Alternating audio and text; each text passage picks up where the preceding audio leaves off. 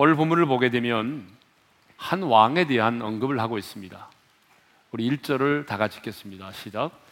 보라 장차 한 왕이 공의로 통치할 것이요 방백들이 정의로 다스릴 것이며 지금 이사야 선지자는 한 왕이 나타날 것인데 그 왕은 공의로 통치하실 것이라고 그렇게 말씀하고 있습니다. 그러면 장차 나타나서 공의로 다스리실 그 한 왕은 누구일까요?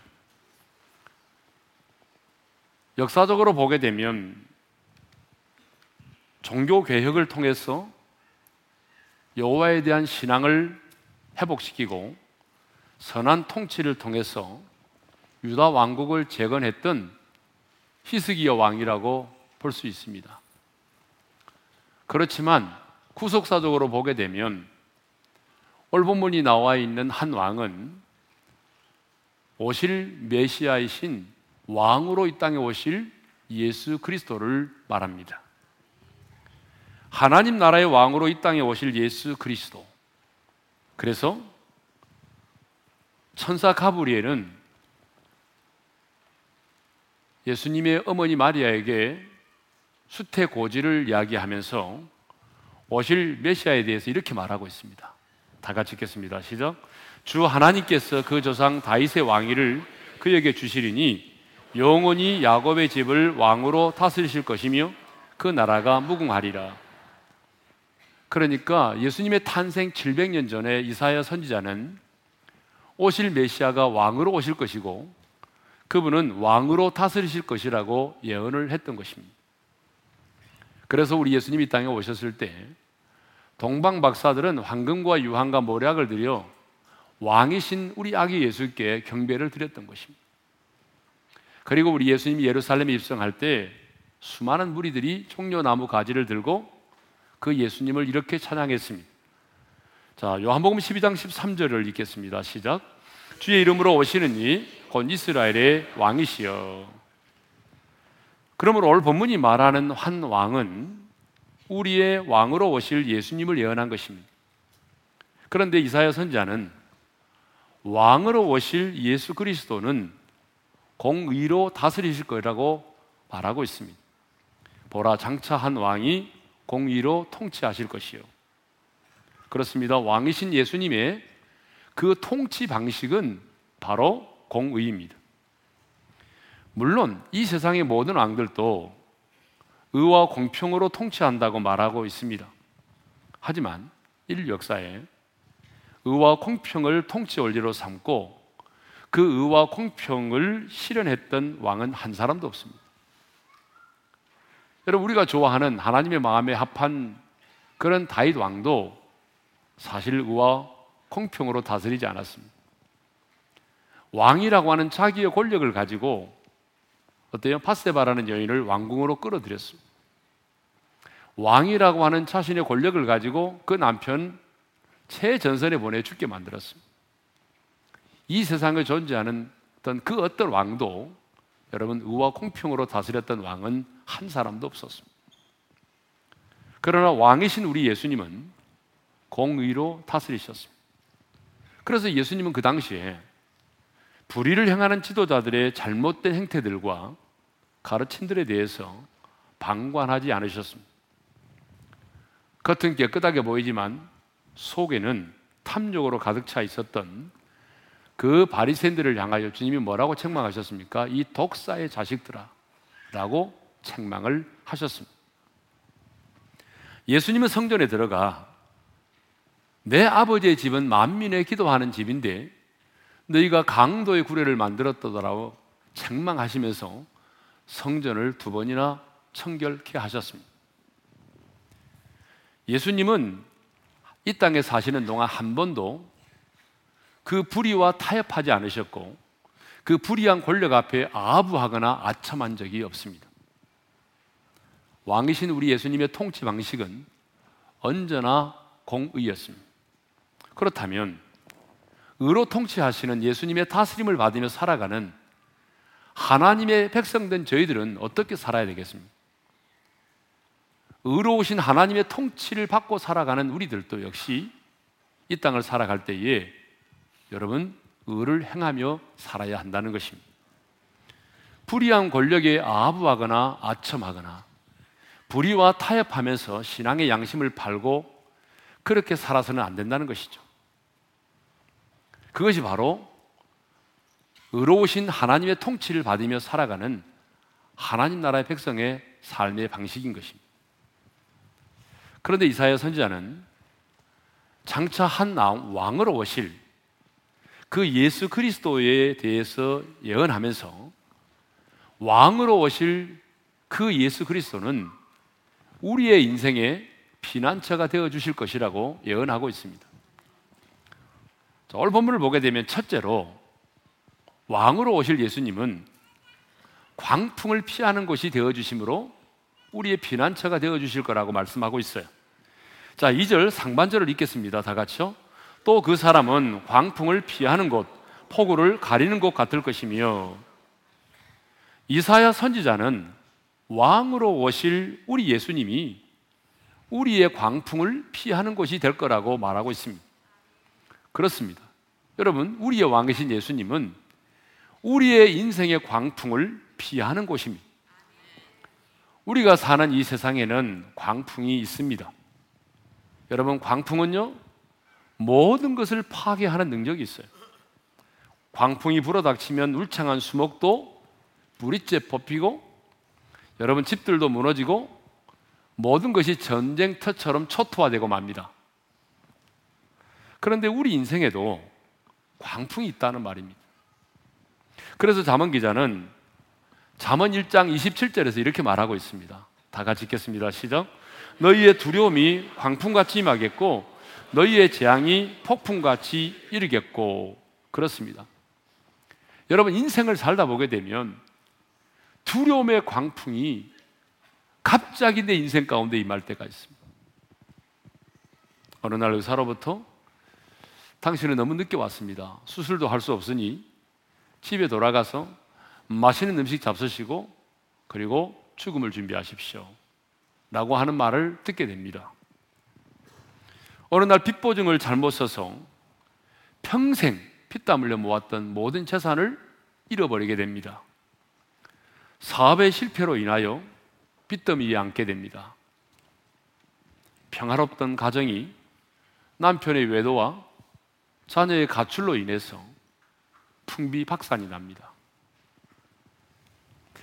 그렇게 좋았던 관계가 어느 날 이해를 알 수 없는 그 오해로 말미암아서 서로를 대면하여 볼 수 없는 온수된 관계가 되어버립니다. 여러분 이런 것들이 뭐죠? 우리가 인생을 살아가면서 겪게 되는 인생의 광풍들입니다. 그러면 이런 인생의 광풍을 만났을 때 우리는 어떻게 해야 할까요? 우리의 인생에 이런 광풍이 없으면 좋은데 여러분 인생을 살다 보게 되면 이런 두려움의 광풍을 만나게 된단 말이에요. 이런 예고 없이 찾아오는 광풍을 만났을 때 하나님의 사람인 우리는 어떻게 해야 합니까? 어디로 가야 됩니까? 누구에게로 피해야 됩니까? 우리의 왕이신 예수님께로 피해야 합니다. 왜냐하면 우리 예수님은 오늘 본문에 뭐라고 말씀하고 있습니까? 우리의 광풍을 피하는 곳이라고 말씀하고 있습니다. 우리 예수님은 우리 인생의 광풍을 피하는 곳입니다. 그러면 왜 예수님께로 나아가면 여러분 인생의 광풍을 피할 수 있을까요? 그것은 우리 예수님만이 우리의 인생의 광풍을 잔잔케 할 수 있기 때문입니다. 여러분 성경을 보니까 예수님의 제자들이 예수님과 함께 배를 타고 갈릴리 바다를 항해하고 있었습니다. 그때에 광풍을 만났어요. 누가복음 8장 23절이죠. 다 같이 읽겠습니다. 시작. 행선할 때에 예수께서 잠이 드셨더니 마침 광풍이 호수로 내리침에 배물이 가득하게 되어 위태한지라. 예수님과 함께 배를 타고 가던 배도 광풍을 만났습니다. 그때 어떻게 했습니까? 제자들은 주무시는 예수님을 막 깨우면서 주여, 주여, 우리가 죽게 되었나이다. 그러면서 주물, 주무시는 예수님을 깨웠어요. 주무시던 예수님이 일어나셔서 어떻게 하셨냐 그러면 바람과 물결을 꾸짖으셨어요. 그러자 여러분 곧 광풍이 잔잔하게 됐습니다. 자, 누가복음 8장 24절이죠. 다 같이요. 바람과 물결을 꾸짖으시니 이에 그쳐 잔잔하여지더라. 우리 예수님이 바람과 물결을 꾸짖으시니 그 광풍이 그쳐 잔잔하게 되었다는 것입니다. 그렇습니다. 왕이신 우리 예수님만이 우리의 인생 가운데 일어나고 있는 이 광풍을 잔잔케 하실 수 있습니다. 그러므로 우리도 인생의 광풍을 만나면 우리의 피난처가 되시는 예수님께로 나아가야 하는 것입니다. 내 인생의 광풍이 몰아칠 때, 내 곁에는 직장의 동료들, 내 친구들이 손을 잡아주면서 힘을 내, 이겨내, 라고 말합니다. 힘을 내자고 내가 너를 도와줄게. 우리를 위로하고 격려해 줍니다. 내 인생의 밤에 광풍이 몰아칠 때 우리의 부모가 나의 손을 잡고 밤을 세워줍니다. 밤을 세워 기도합니다. 그리고 낙심하지 말자. 우리 일어서자. 라고 용기를 심어줍니다.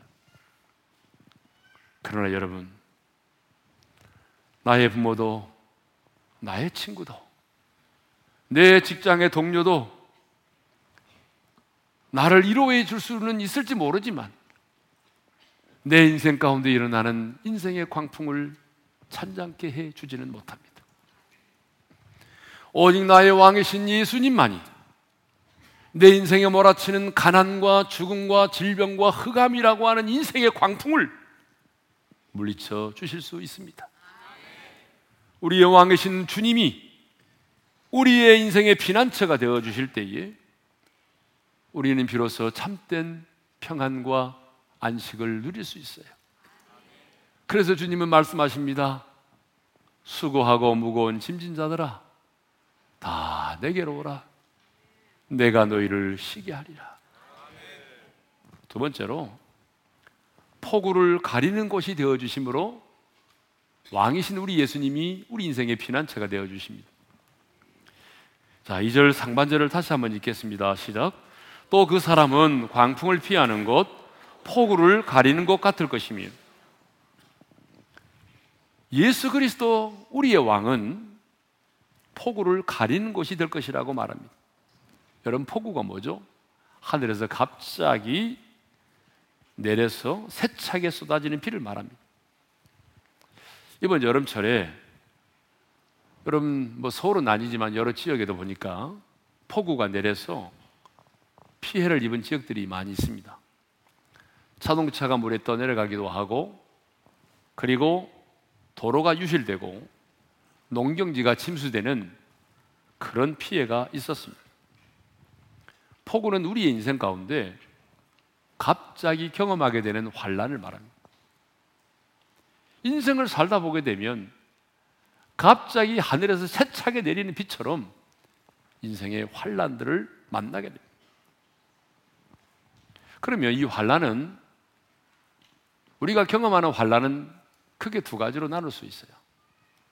첫 번째는 우리의 허물과 실수, 그 죄로 인하여 경험하게 되는 환란이 있습니다. 그러니까 지금 내가 경험하고 있는 그 환란은 나의 죄로 인해서 나의 허물과 실수 때문에 주어지는 환란이 있을 수 있다는 것입니다. 여러분 노아의 때를 보십시오. 그 땅의 백성들이 하나님 앞에 범죄했잖아요. 그래서 하나님이 40일 주야 폭우를 내리셨어요. 물로 심판하셨습니다. 또 두 번째로는 하나님의 사람으로 믿음을 지키며 의롭게 살아야 하기에 세상으로부터 당하는 환란이 있습니다. 성경을 보거나 인류 역사를 보게 되면 수를 헤아릴 수 없는 많은 하나님의 사람들이 환란을 당했습니다. 지금도 환란 가운데 있는 성도들이 얼마나 많이 있습니까? 예수님은 자신을 따르는 제자들에게 요한복음 16장 33절에서 이렇게 말씀하셨습니다. 다 같이 읽겠습니다. 시작. 세상에서는 너희가 환란을 당하나 담대하라. 내가 세상을 이겼노라. 예수님은 제자들에게 환란을 당할지도 모른다라고 말씀하지 않았습니다. 재수가 없으면 환란을 당할 수도 있다라고 말씀하지 않았습니다. 환란을 당한다는 것입니다. 누가? 누가 환란을 당한다고 말씀하고 있습니까? 자, 세상에서는 너희가 환란을 당하나 세상 속에 있는 너희입니다. 무슨 말입니까? 세상의 발을 딛고 살아가지만 세상에 속하지 않고 여러분 주님을 따르는 그 하나님의 사람이 이 세상으로부터 환란을 당한다는 것이. 그러니까 주님은 앞으로도 환란은 계속 온다는 것입니다. 네가 이 땅에 살면서 이 세상에 살면서 세상에 속하지 않고 내게 속했기 때문에 너는 이 세상의 사람들로부터 환란을 당할 수밖에 없다는 거예요. 하지만 환란을 당하나 두려워하지 말라는 거예요. 담대하지 말라는 담대하라는 거예요. 왜? 왜 두려워하지 말고 담대하라고 말합니까? 내가 세상을 이겼느니라. 내가 세상을 이겼기 때문에 세상에서 환란을 당할지라도 두려워하지 마라. 담대하라. 내가 세상을 이겼다. 그러면 여기서 말씀하신 세상은 뭘 말할까요? 여기서 말하는 세상은요, 공중 곳에 잡은 자가 지배하고 있는 이 세상을 말합니다. 왜냐하면 예수님은 요한복음 12장 31절에서 사탄을 이 세상의 임금이라고 말씀하셨어요. 사도 바울도 사탄을 공중 곳에 잡은 자라고 말씀했어요. 그러니까 주님이 말씀하신 내가 이 세상을 이겼다라고 할 때 이 세상은 이 공중 곳에 잡은 자, 이 세상을 지배하고 다스리고 있는 그 어둠의 세력을 말하는 거예요. 그러면 사탄은 무엇으로 이 세상을 지금 지배하고 다스리, 다스리고 있을까요? 무엇을 근거로 사탄은 이 세상의 임금이 되었을까요? 그것은 죄와 죽음의 법입니다. 죄와 죽음이라고 하는 것을 근거로 사탄은 이 세상의 임금이 돼서 이 세상을 지배하고 다스리고 있는 것입니다. 그런데 우리 예수님은 2000년 전에 인간의 몸을 입고 이 땅에 오셨습니다. 그리고 십자가에서 우리의 모든 죄값을 완벽하게 치르셨습니다. 그래서 우리를 죄로부터 자유케 하셨습니다. 그리고 사망 권세를 깨뜨리고 부활하셨습니다. 죽음마저 정복하셨습니다. 그래서 죄와 죽음의 법 아래 있는 우리들을 자유케 하셨습니다. 한마디로 말하면 주님은 십자가상에서 우리의 죄값을 치르시고 부활하심으로 이제 더 이상 사탄이 우리를 지배하지 못하도록 만드신 것입니다. 이것이 바로 세상을 이기신 것입니다. 그래서 주님은 이렇게 말씀하셨습니다. 요한복음 12장 31절을 읽겠습니다. 이제 이 세상에 대한 심판이 이르렀으니 이 세상의 임금이 쫓겨나리라. 아멘. 우리 주님이 십자가의 죽으심과 부활을 통하여 세상을 이기셨기 때문에 여러분 이 세상의 임금이 우리를 지배할 수 없게 되었다는 것입니다. 이 세상의 임금이 쫓겨나게 되었다는 것입니다. 세상을 이기신 그 주님이 나와 함께 하십니다. 그러므로 주님은 오늘 우리에게 말씀합니다. 너희가 세상에서는 환란을 당하나 담대하라. 왜요? 내가 이 세상을 이겼기 때문에. 우리 인생에는 이렇게 예기치 않은 여러분 환란이라고 하는 폭우가 있습니다. 나의 죄로 인하여 임하는 진노의 폭우가 있기도 하고 내가 지은 죄와는 상관없이 내가 하나님의 사람으로 살아야 하기에 임하는 환란의 폭우도 있습니다. 하지만 어떤 폭우가 내 인생 가운데 임했을지라도 어떤 환란의 폭우가 내 인생 가운데 임했을지라도 여러분 담대하십시오. 두려워하지 마십시오. 왜냐하면 우리 주님이 우리의 인생의 폭우를 가리워 주시기 때문입니다. 내가 연약하여 넘어짐으로 내가 지금 그 죄로 말미암아 내 인생 가운데 환란의 폭우가 임했다면 우리 주님의 십자가를 붙들고 나아가서 그 죄를 자백하십시오.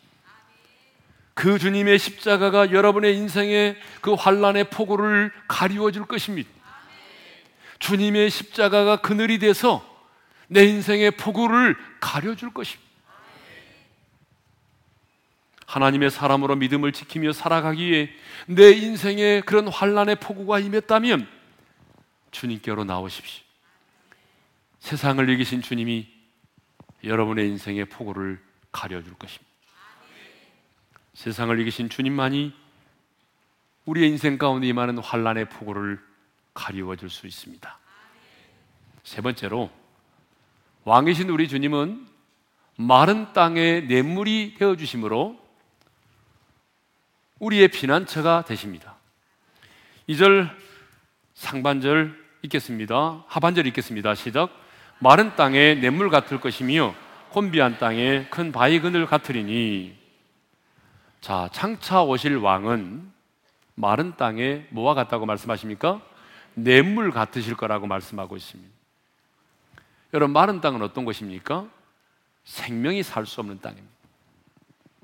마른 땅은 물이 없으므로 어떤 생명도 살 수 없는 죽음의 땅입니다. 저는 어릴 때에 뭐 시골에서 자랐기 때문에 비가 오지 않음으로 인해서 농작물들이 많은 농작물들이 타 죽어가는 모습을 보았습니다. 여러분 오랫동안 비가 내리지 않아서 논바닥이 갈라지고 벼가 말라 죽는 것 많이 보았습니다. 고구마 순도 심고 저희 어머니가 고추 모종도 하는데 여러분 고구마 순도 심고 고추 모종도 하고 난 다음에는 반드시 며칠 안에 비가 와야 돼요. 비가 오지 않으면 물을 줘야 됩니다. 왜냐하면 메마른 땅에는 어떤 생명도 살 수가 없기 때문에 아무리 좋은 옥토도 여러분 냇물이 흐르지 않으면 수분이 없으면 황무지가 되는 것입니다. 아무리 기름진 땅이라 할지라도 물이 없으면 사막이 되는 것입니다. 우리 마음도 마찬가지입니다. 여러분, 우리 마음도 생수의 근원이 되시는 주님이 내 안에 계시지 않으면 여러분, 저 그림처럼 사막이 되어버려요. 사막. 사막이 되어버린 곳에는요, 여러분, 생명이 자라지 않습니다. 사막이 되어버리면 믿음이 생기지 않아요. 평안도 사라지고 기쁨도 사라지는 것입니다. 그런데 오늘 우리가 사는 세상이 꼭 마른 땅과 같아요. 돈 몇 푼에 사랑하는 사람을 죽이기도 하죠. 쳐다보았다는 이유로 기분 나쁘다고 폭력을 행사하기도 하고요. 위급한 상황에 처해 있는 사람들을 보고도 못 본 채 외면하고 지나가는 사람들이 얼마나 많습니까? 돈이면 뭐든지 할 수 있고 돈이면 뭐든지 살 수 있다고 하는 이 황금 만능주의 그리고 나만 잘 살면 된다라고 하는 극단적인 이기주의가 팽배해지면서 여러분 우리가 사는 이 사회에 인정이 메말라가고 있습니다. 하지만 아무리 사회가 메마르고 우리의 심령이 메마르다 할지라도 냇물이 흐르면 살아나게 되어 있습니다. 여러분 아무리 메마른 땅이라 할지라도 시냇물이 흐르면 여러분 마른 땅은 살아납니다. 생명이 잉태되고 싹이 납니다. 여러분 저 그림 보세요. 왼쪽에는 저렇게 갈라져 있는 땅이지만 그곳에 냇물이 흐르고 물이 공급되면 저렇게 파란 벼가 자라게 되는 것입니다. 아무리 메마른 땅이라 할지라도 그곳에 시냇물이 흐르면 죽음의 땅이 생명의 땅이 되는 것이고 절망의 땅이 희망의 땅이 되는 것입니다. 그런데 우리 주님이 바로 이 마른 땅의 냇물이십니다. 그래서 예수님은 내가 곧 생명이라고 말씀하셨고 요한복음 4장 14절에서 이렇게 말씀하셨습니다. 다 같이요. 내가 주는 물을 마시는 자는 영원히 목마르지 아니하리니 내가 주는 물은 그 속에서 영생하도록 솟아나는 샘물이 되리라. 요한복음 7장 38절에서 이렇게 말씀하셨습니다. 시작. 또 나를 믿는 자는 성경 이름과 같이 그 배에서 생수의 강이 흘러 나오리라. 아멘. 우리 예수님은 이렇게 마른 땅에 냇물과 같으신 분입니다.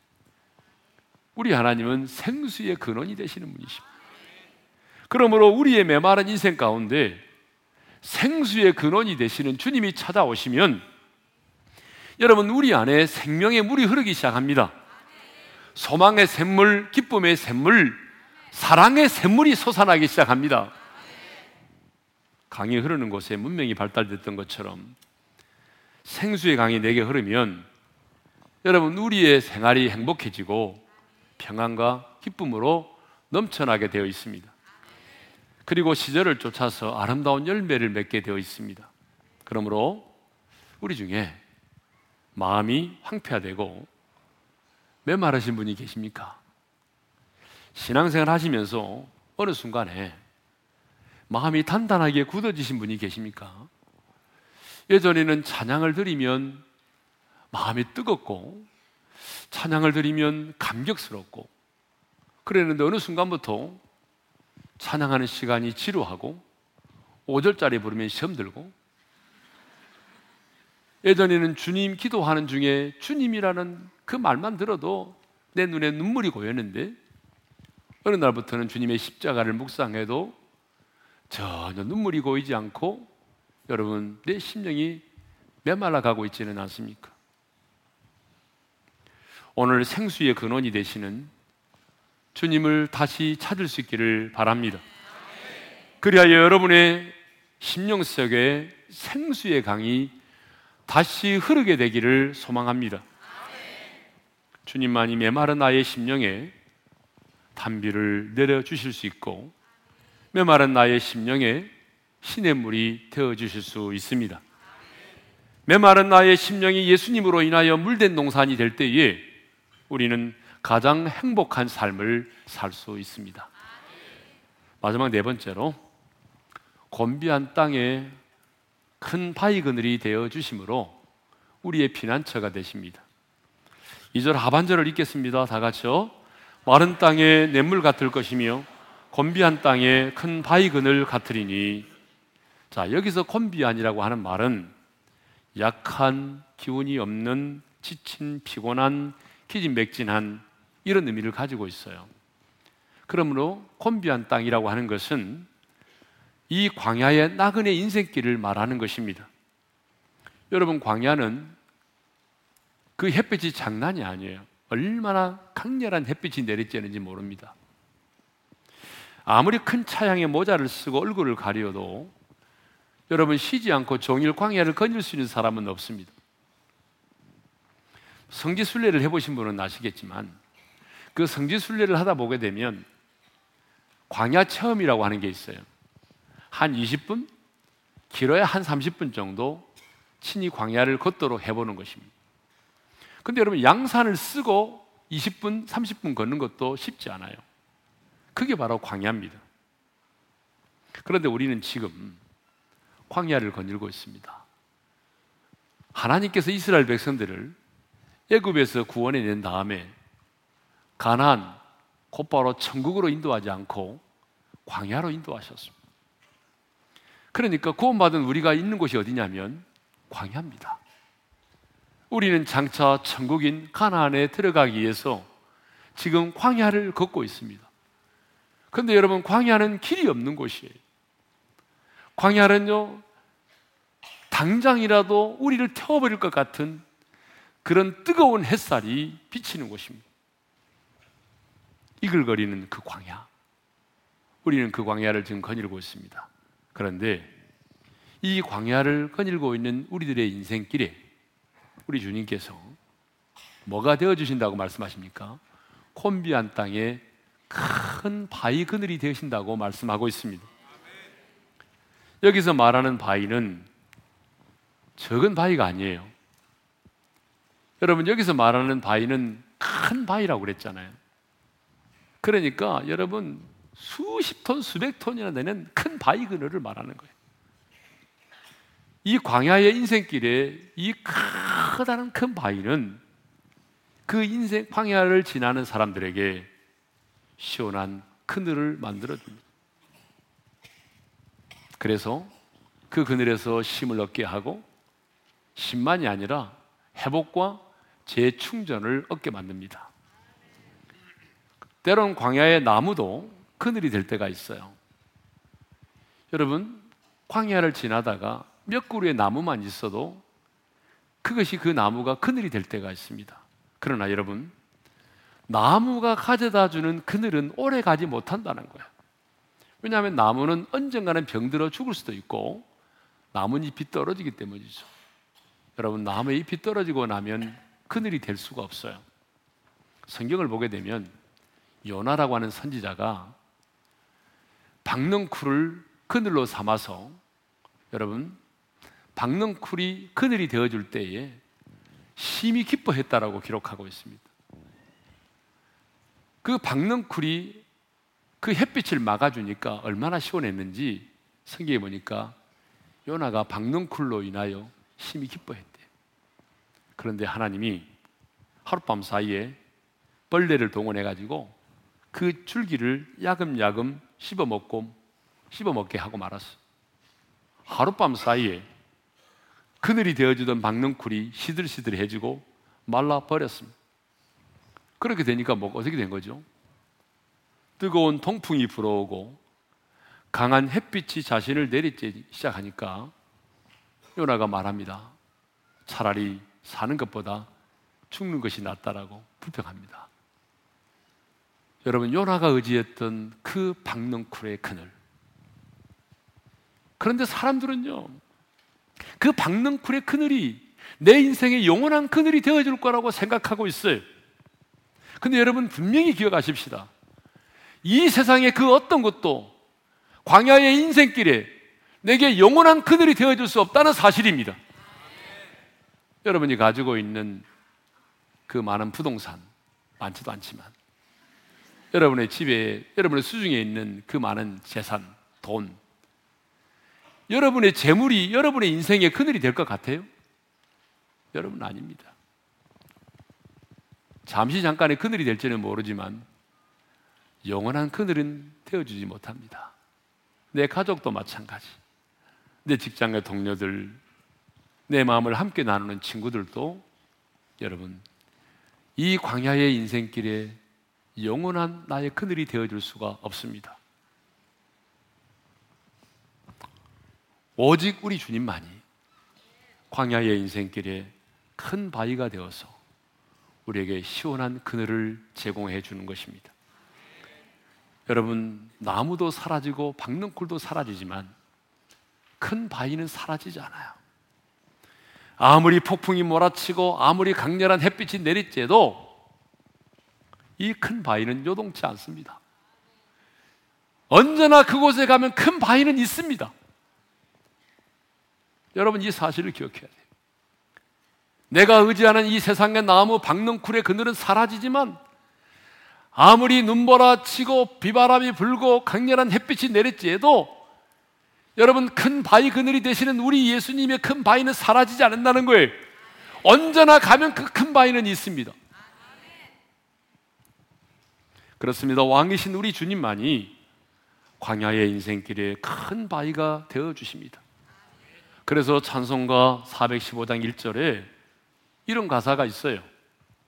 십자가 그늘 아래 나시기 원하네. 저 햇빛 힘이 뜨겁고 또 짐이 무거워 이 광야 같은 세상에 늘 방황할 때에 주 십자가의 그늘에 내 쉴곳 찾았네. 여러분, 인생의 광야길의 햇빛이 너무 따갑고 그 인생의 짐이 너무나 무거워 쓰러질 것 같은 분이 계십니까? 삶이 지치고 고달파서 살아갈 용기마저 잃어버린 분이 계십니까? 내 인생의 길이 보이지 않아서 절망 중에 계신 분이 있습니까? 쉴 곳을 찾지 못해서 방황하고 있는 분이 계십니까? 너무나 고독하고 외로워 참을 이루지 못하고 있는 분이 계십니까? 곤비한 땅에 큰 바위 그늘이 되어 주시는 주님께로 나오십시오. 우리 주님이 여러분의 인생의 그늘이 되어 주실 것입니다. 우리 주님이 여러분의 인생의 그늘이 되어 주실 때에 우리의 영혼이 소생케 될 것입니다. 참된 힘과 회복을 경험하게 될 것입니다. 오늘 말씀을 정리합니다. 사랑하는 성도 여러분, 왕이신 우리 주님은 우리의 인생의 광풍을 피하는 곳이 되십니다. 왕이신 우리 주님은 우리의 인생의 폭우를 가리는 곳이 되십니다. 왕이신 우리 예수님은 마른 땅의 냇물 같으신 분이십니다.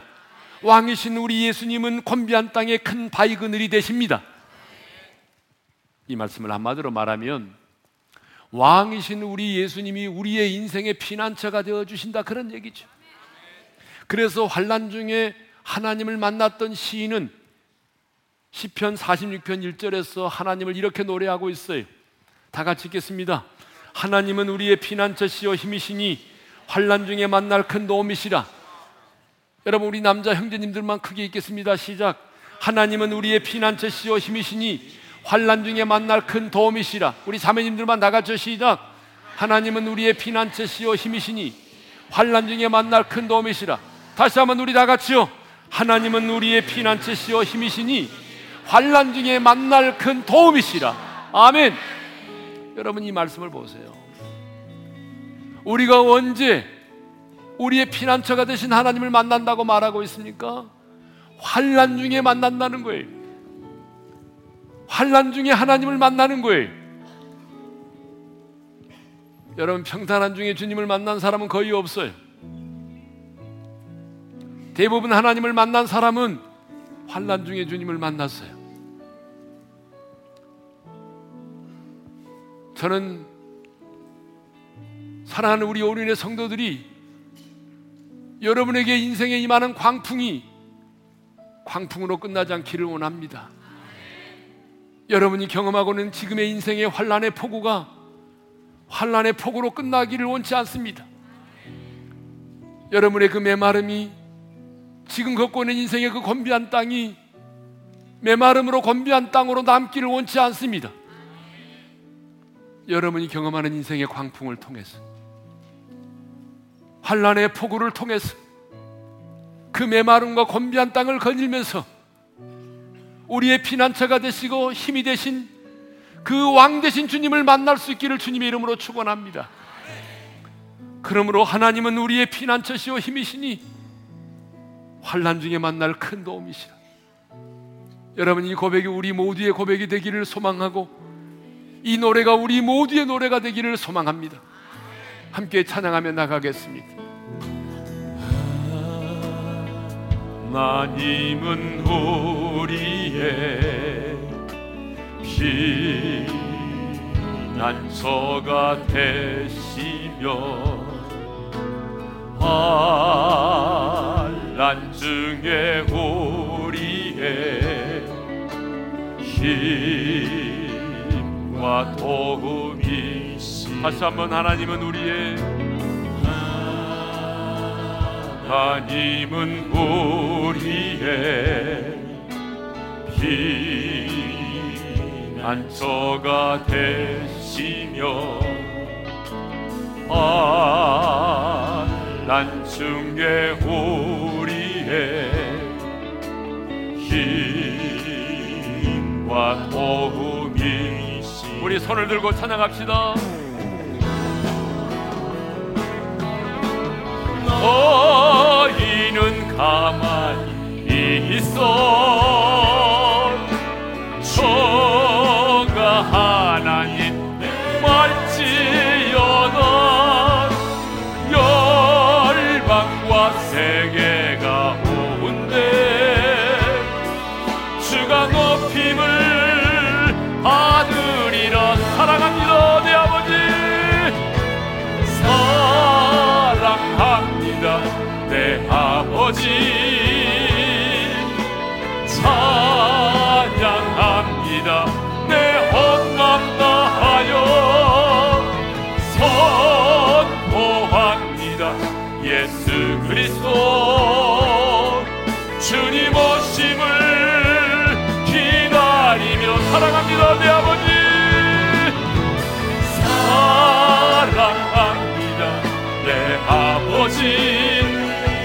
찬양합니다 주님. 찬양합니다. 내 원망 다하여 선포합니다. 선포합니다. 예수 그리스도. 주님 오심을 기다리며.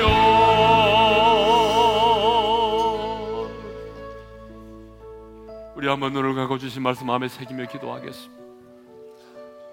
이사야 선지자는 우리 예수님이 이 땅에 오시기 700년 전에 그분이 왕으로 오실 것이고 그분이 공의로 우리를 통치하실 것이며 그분이 우리의 환란 날의 피난처가 되실 것임을 말씀하셨어요. 여러분 광풍을 만나셨어요? 인생을 살다 보게 되면 내 가정이 내 마음이 송두리째 흔들리는 광풍을 만난다고. 그런데 여러분 우리 주님은 우리의 인생의 광풍을 피하는 곳이에요. 그러므로 광풍을 만났다면 주님께로 가세요. 왜냐하면 우리 주님이 우리의 광풍을 피하는 곳이에요. 주님이 우리의 광풍을 잔잔케 하실 수 있는 분이기 때문이에요. 여러분의 인생에 환란의 폭우가 임했습니까? 어떤 폭우가 임했을지라도 여러분 우리 주님은 그 십자가에 그 십자가로 우리의 폭우를 가려 주십니다. 세상을 이기신 주님이 여러분의 인생의 환란의 폭우를 가려 주십니다. 메마를 하셨어요? 여러분의 심령이 황폐해지셨어요? 생수의 근원이 되시는 주님을 다시 찾으십시오. 여러분의 심령이 물된 농산이 되게 하십시오. 그래서 다시 한번 십자가의 사랑과 감격을 가지고 살아가십시오. 광야를 거닐고 있는 우리들 혼비할 때가 얼마나 많은지 몰라요. 지치고 상할 때가 얼마나 많아요. 내 인생의 짐이 무거워서 버거워서 살아갈 용기마저 잃어버릴 때가 얼마나 많냐고요. 그런데 주님은 이 광야의 인생길에 큰 바위 그늘이 되어 주십니다. 그래서 우리로 하여금 힘을 얻게 하십니다. 다시 한번 우리 영혼을 회복시키시고 소생시키십니다.